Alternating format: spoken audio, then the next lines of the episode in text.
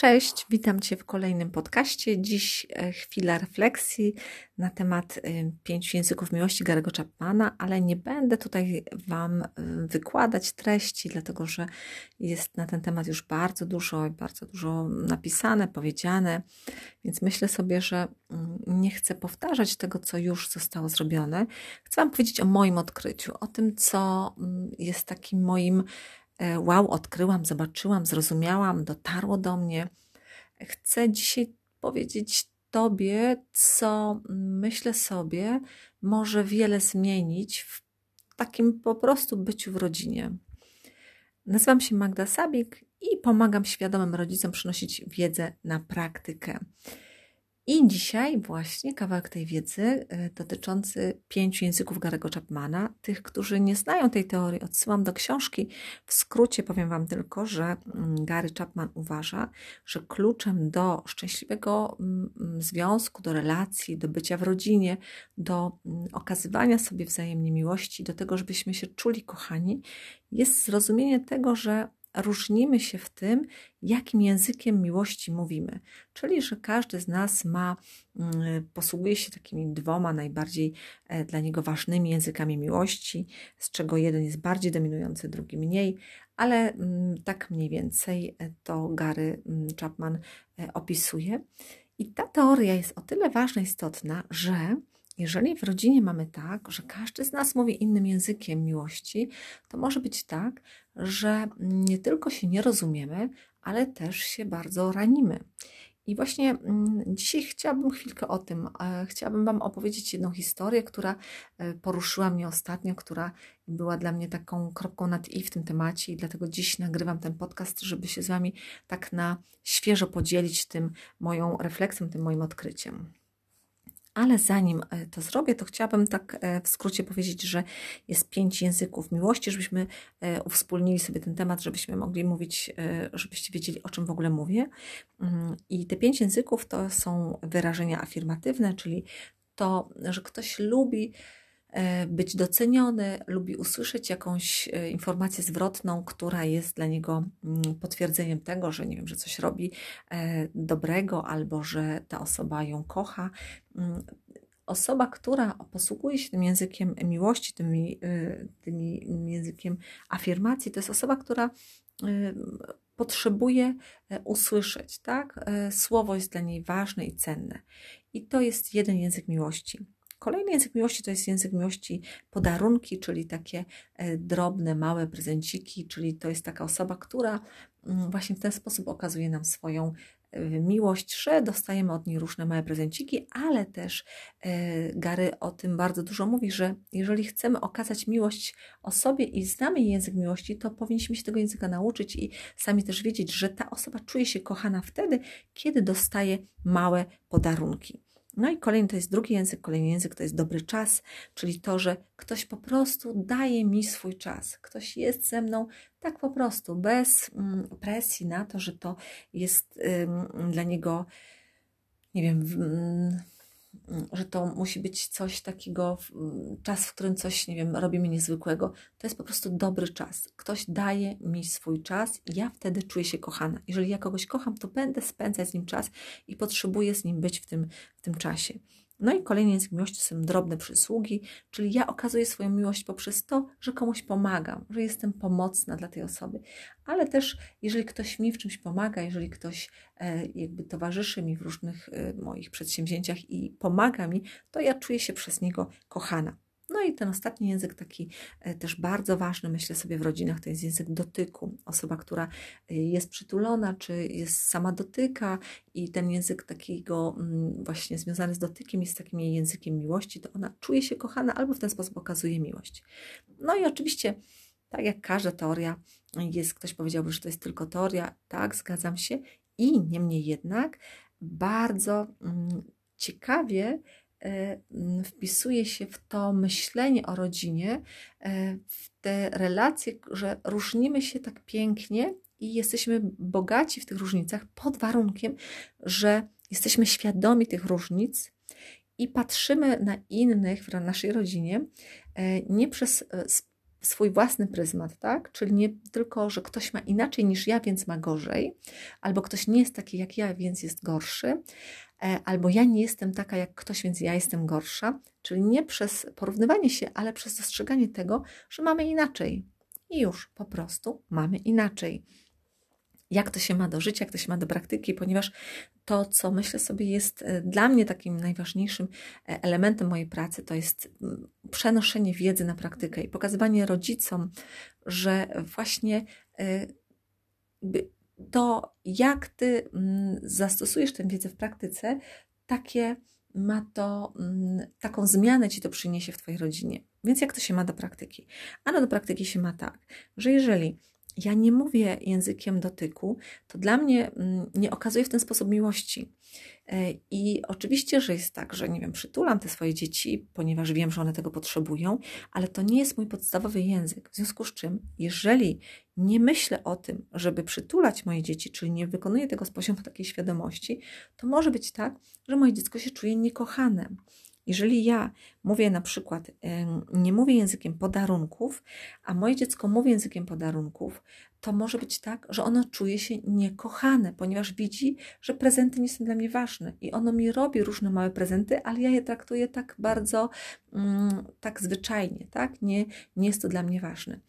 Więc w tych językach miłości myślę sobie, że niezwykle istotną mm, sprawą jest to, że my siebie ranimy, i dla mnie to było takie odkrycie. Nie tyle e, taka myśl, że ja mam w ten sposób e, okazywać miłość, czy ja jestem kochana, czy kocham innych, że to są takie języki miłości, ale dla mnie ten temat zranień, bo e, jestem głęboko przekonana do tego, że jeżeli ktoś czuje się zraniony w rodzinie, to, mm, to cierpi w tej rodzinie, a jak cierpi i czuje się zraniony, to się źle zachowuje.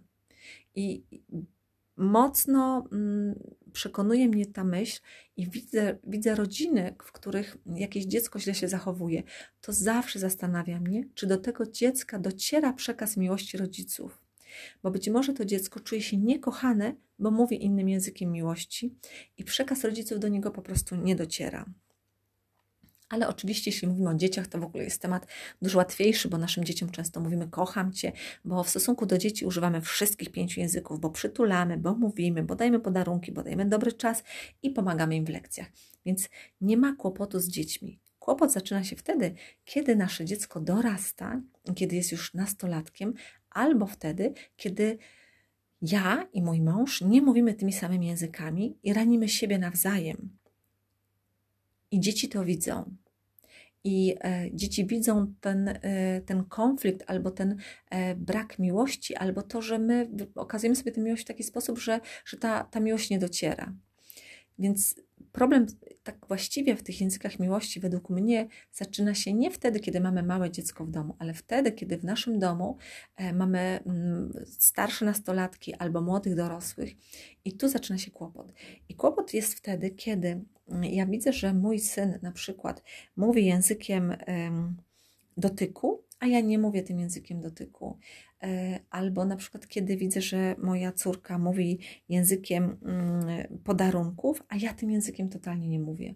I teraz opowieść, którą dzisiaj chciałabym Wam przytoczyć, to jest opowieść o tym, że był taki czas w moim życiu, którym dostawałam e, małe prezenciki od jednej osoby z rodziny, e, z dalszej rodziny. I mm, ponieważ ja nie mówię językiem podarunków, to zwykle komentowałam to w taki sposób, że no tak, jasne, kolejne bibeloty na półkę, nie wiadomo gdzie dostawiać i traktowałam je bardzo tak po macoszemu i w taki sposób powiedziałabym nawet mm, niezbyt przyjazny i przyjemny, to znaczy e, taki, że nie wiem, że gdzieś chowałam to, że nie eksponowałam tych prezencików, że nie, nie cieszyłam się z nich. I dzieci e, które bacznie obserwują reakcje swoich rodziców, one to widziały. I teraz co się dzieje? E, okazuje się, że moja córka mówi językiem prezentów i mm, tych podarunków. I ona mi ostatnio opowiadała, mamo, e, ponieważ ty w taki sposób komentowałaś e, te podarunki, które dostawałaś od kogoś tam z rodziny, to ja jak dorastałam i odkryłam, że to jest też mój język miłości, to myślałam, że jestem kimś gorszym, bo ja mówię tym językiem, który dla ciebie jest takim gorszym językiem. No powiem wam, że to było lekko zaskakujące dla mnie, e, żeby nie powiedzieć szok, że odkryłam, mm, że, że zobaczyłyśmy to, tak? Ponieważ jesteśmy już na takim e, poziomie, że możemy swobodnie rozmawiać o różnych e, tematach i jakby przegadywać różne rzeczy, to jakby zobaczenie tego, że ktoś w rodzinie czuje się odtrącony, zraniony albo nieakceptowany, dlatego że mówi, że mówi, zachowuje się w taki sposób, w jaki mm, jaki ja gdzieś tam podważałam, czy nie akceptowałam u kogoś, e, e, to, to, jest, to jest wielka rzecz, dlatego że każdy z nas chce przynależeć. Jeżeli przynależy do rodziny, to mam swoje stado, czuję się bezpiecznie. Jeśli nie przynależy, albo czuję, że nie przynależy, ponieważ e, czuję się inna, ponieważ mówię takim językiem, z którego moja mama się troszkę śmieje, to mogę się czuć zraniona Mam prawo czuć się zraniona i mam prawo czuć się w jakiś sposób odrzucona. I to, co dzisiaj w tym podcaście chciałabym Wam bardzo mocno przekazać, to przekazać Wam taką myśl, mm, żebyście pomyśleli o tych językach miłości nie tylko w kontekście tego, jak bardziej się okazywać sobie tą miłość, ale w kontekście tego, żeby się nie ranić, żeby się wzajemnie nie odrzucać, żeby, mm, żeby nie powodować sytuacji, w których nasze dziecko poczuje się nieakceptowalne albo zranione. E, albo e, osoba, która jest w naszym domu. Mówiąc dzieci, mam na myśli już te starsze dzieci, bo tak jak powiedziałam na początku, jestem przekonana, że w stosunku do małych dzieci każdy rodzic posługuje się tymi pięcioma językami. Nawet jeśli nie mówię, nawet jeżeli ja nie mówię językiem e, dotyku, to wiem, że moje dziecko muszę przytulać, chcę przytulać i przytulam. Tak po prostu jest. To jest naturalne dla każdego rodzica. Niemniej jednak w momencie, kiedy dzieci są już starsze, mamy nastolatki, mamy dorosłych w domu, to ten, to się już troszkę zmienia. To już trzeba się temu przyjrzeć, trzeba się nad tym zastanowić e, i trzeba głośno o tym rozmawiać. I myślę sobie, zachęcam Was do tego, żeby w swoim domu po prostu sobie to głośno powiedzieć. E, mamo, jakim językiem miłości Ty mówisz? A Ty, tato, jakim językiem miłości mówisz? Powiedzcie nam to, e, rodzice. A my, jakimi językami miłości mówimy? Powiedzmy to, lepiej się zrozummy. Jak się lepiej zrozumiemy, będziemy się lepiej porozumiewać. A jak się będziemy lepiej porozumiewać, to będziemy sobie okazywać więcej mm, miłości, więcej szacunku, więcej zrozumienia i będziemy przynależeć do siebie nawzajem. E, będziemy czuć się bezpiecznie w naszym domu, bo nikt nie będzie się czuł ani wykluczony, ani gorszy. E, tyle na dziś. Myślę sobie, że, mm, że dla mnie to była taka e, wyjątkowo odkrywcza, mm, bardzo ciekawa myśl, że, e, że moje dziecko mogło się czuć poranione tym, że ja mm, w jakiś sposób nie traktowałam poważnie języka miłości, podarunki, a ona czuła, że to jest jej język i że to jest dla niej ważne.